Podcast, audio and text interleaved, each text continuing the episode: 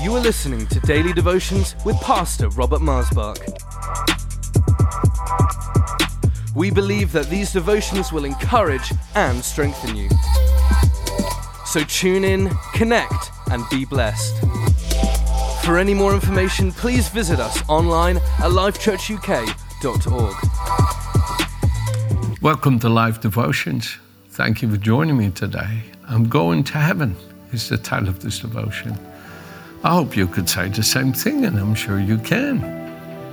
Heaven, for me, is as real, even more so than earth.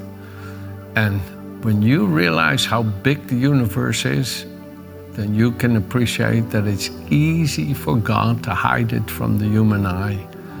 That He can hide it away so that no man can find it except He who comes to Him through Jesus Christ.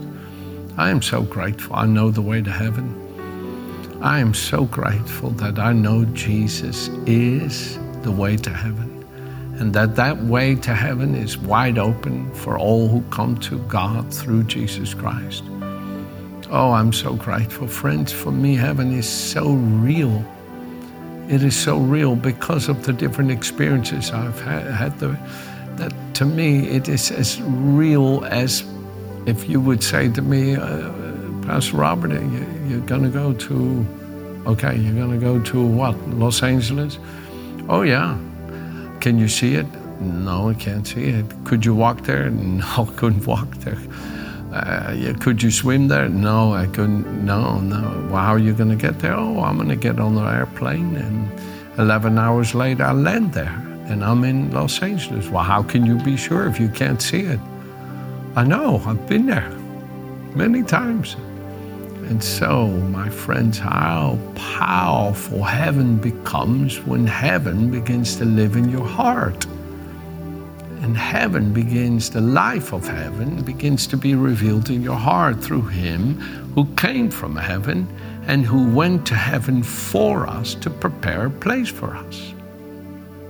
And it truly is one of the marks of sons and daughters of God that we long for our heavenly home.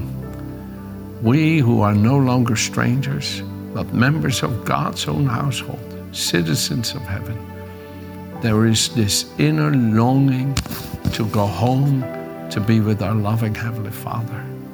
And like Paul would say in Philippians, he says, I am torn between the two. To share the life of Jesus with you, I want to stay here but on the other side, I know it's far, far better to be with the Lord. You read it in Philippians 1, I might pick that up later. But, friends, it is a true sign of sonship, of being a son and a daughter of God, that you long for your heavenly home. It says here in Hebrews chapter 11, verse 16, but now they desire a better, that is, a heavenly country Therefore, God is not ashamed to be called their God, for he has prepared a city for them. Oh, I love that song. I was listening to it today and it just wells up with tears in me. Jerusalem, Jerusalem, that heavenly Jerusalem, that song is so phenomenal, so powerful. But oh, dear friends, what a awesome thing it is that God is not ashamed to be our God because we long to be with Him in our heavenly home. Let me read it again. But now they, we who are born of God to live by faith in Jesus Christ, desire a better, that is a heavenly country. Therefore, God is not ashamed to be called their God, for He has prepared a city for them. You see, Jesus on the night, on the night that He was betrayed, he was right there with his disciples, and he said to them here in John 14, the next morning he was crucified, he said to them, Let not your heart be troubled. You believe in God, believe also in me. in my Father's house are many mansions. If it were not so, I would have told you. I go to prepare a place for you. And if I go and prepare a place for you, I will come again and receive you to myself, that where I am, there you will be also. Excuse me. Dear friends, I know why Jesus hasn't come yet, because he has prepared the place for me. Now, that has many meanings. It has the meaning that he's coming to take me to himself, yes. He says, so that where I am, you may be also. But it also means he's prepared a place for me. Listen closely. Is that he in heaven keeps revealing his heavenly life in me, as I talked to you about yesterday. And that is the place I have in heaven. That is the place I have in heaven. You see, He keeps revealing in me His heavenly life. That is the place I have in heaven. And I carry this within my earthen vessel, this hope of eternal life, as Colossians 1.29 talks about. I carry within this earthen vessel this living hope, this, as Peter would say, I have been made alive through the resurrection of Jesus Christ to an inheritance incorruptible, undefiled, that does not fade away, reserved in heaven for me, me who am being kept by the power of God unto salvation, ready to be revealed in the last day when we will see Jesus. Oh, glorious, this inheritance, this sense of belonging, this sense of home, this sense of my destiny is my heavenly home. And it's in me by the power of the Holy Spirit. Jesus, you know, he said, listen, I'll read it again here.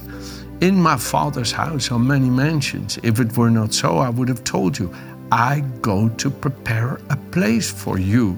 Then he says here in chapter 16, verse 16, a little while, and you will not see me. And again, a little while, and you will see me, because I go to the Father. Jesus said, It won't be long. It won't be long, and you'll see me. Friends, time, it just flips away. It just disappears. I, I was a young, a young teenager only but yesterday, and now I'm about to, in October, I'll be 63, believe it or not. And time just goes.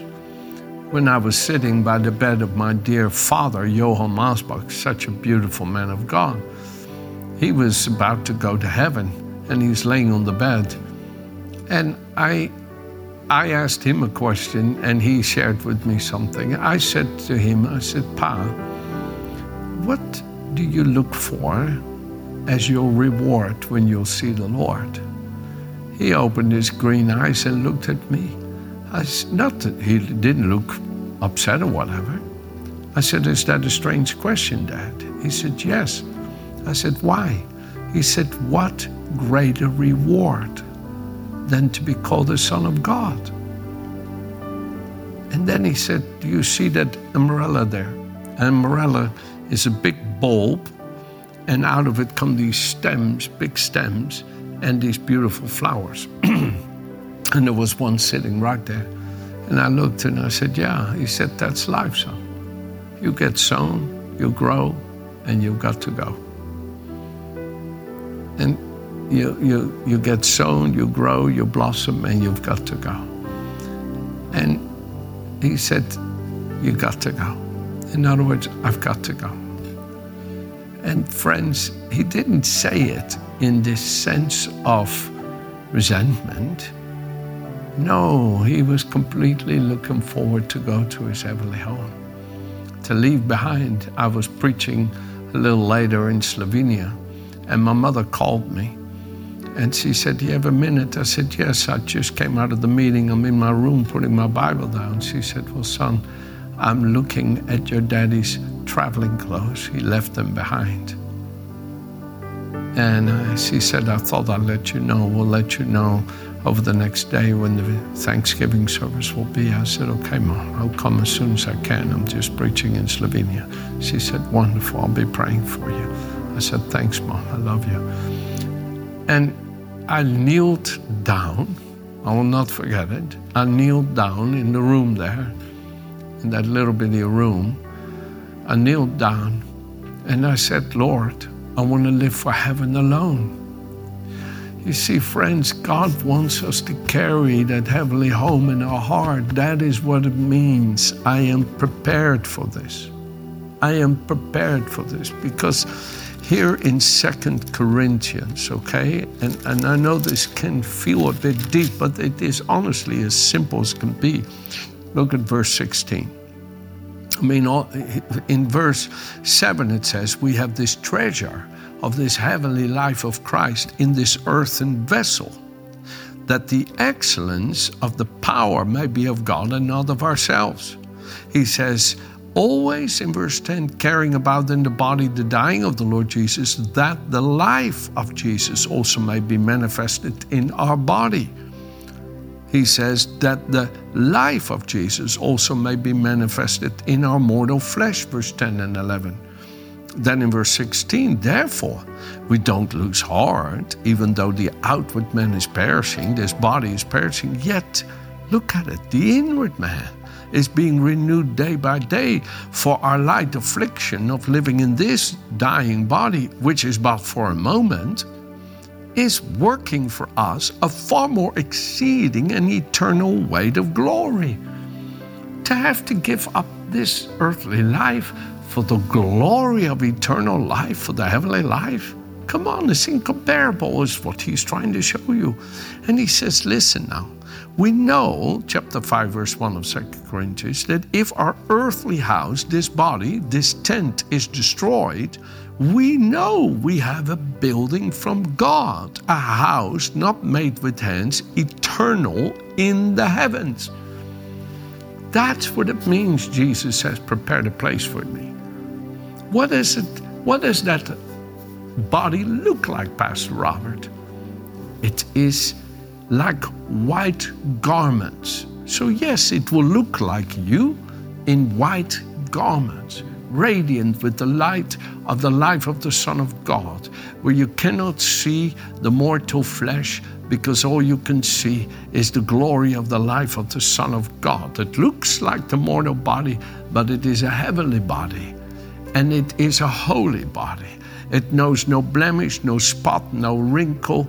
It knows no condemnation, no shame or guilt. It is the beauty of holiness by which we are clothed in heaven as the reward of our faith. And we will be in that heavenly body until we come back with Jesus to this earth where our natural body as a seed is awaiting. Now we know the seed dies, the seed itself does not come forth, but the life that comes forth out of that seed is a new life. And so our natural body, this body of sin, is like a seed in the earth. And when we come back with Him, the Lord will give us a new body on this earth that is wholly subject to this holy heavenly life. It wholly embodies this holy heavenly life. It is not the other way around, where we are constantly afflicted with the dying of the natural body, as he talks about here, where we suffer the pains of the natural sin body. But we live in authority over it now, but dying to it through the power of Christ's death and by partaking of his living life in us. But then we receive a new body that's no longer a body of sin, but a body that embodies that holy heavenly life we have with Him, and we shall reign with Him on the earth and so forth. But listen, he says, now, when our earthly body, this tent is destroyed, we have, we know we have a building not made with hands, eternal in the heavens and this, for in this we groan earnestly, desiring to be clothed with our heavenly habitation, which is from heaven. If indeed, having been clothed, we shall not be found naked, he says. If, when we're clothed, it is fully manifest that we are sons and daughters of God. For we who are in this tent groan, being burned, not because we want to be unclothed, but further clothed that mortality may be swallowed up with life. We're not, we're not going to be bodiless saints. No, my friends. We're going to be saints clothed with holiness, with heavenly blameless, holy garments, white as snow. Oh, the Bible talks about it. Now, he who prepared us for this very thing, 2 Corinthians 5 5, is God. and he has also given us the Holy Spirit as a guarantee that this is already ours. That that place prepared in heaven is already ours because we feel that place now by the Spirit in us. So we're always confident knowing that while we're at home in this body, we're absent from the Lord in heaven. For we walk by faith and not by sight. But we are confident, yes, well pleased, rather to be absent from this body and to be present from the Lord. So we make it our aim, whether present or absent, to be well pleasing to Him. Now, come on, friends. I'm going to heaven. How about you? And I live in that constant knowing that I'm ready, prepared for all that He has for me. And I know that while I'm still in this body, I'm here to serve Him. Amen. Have a good day.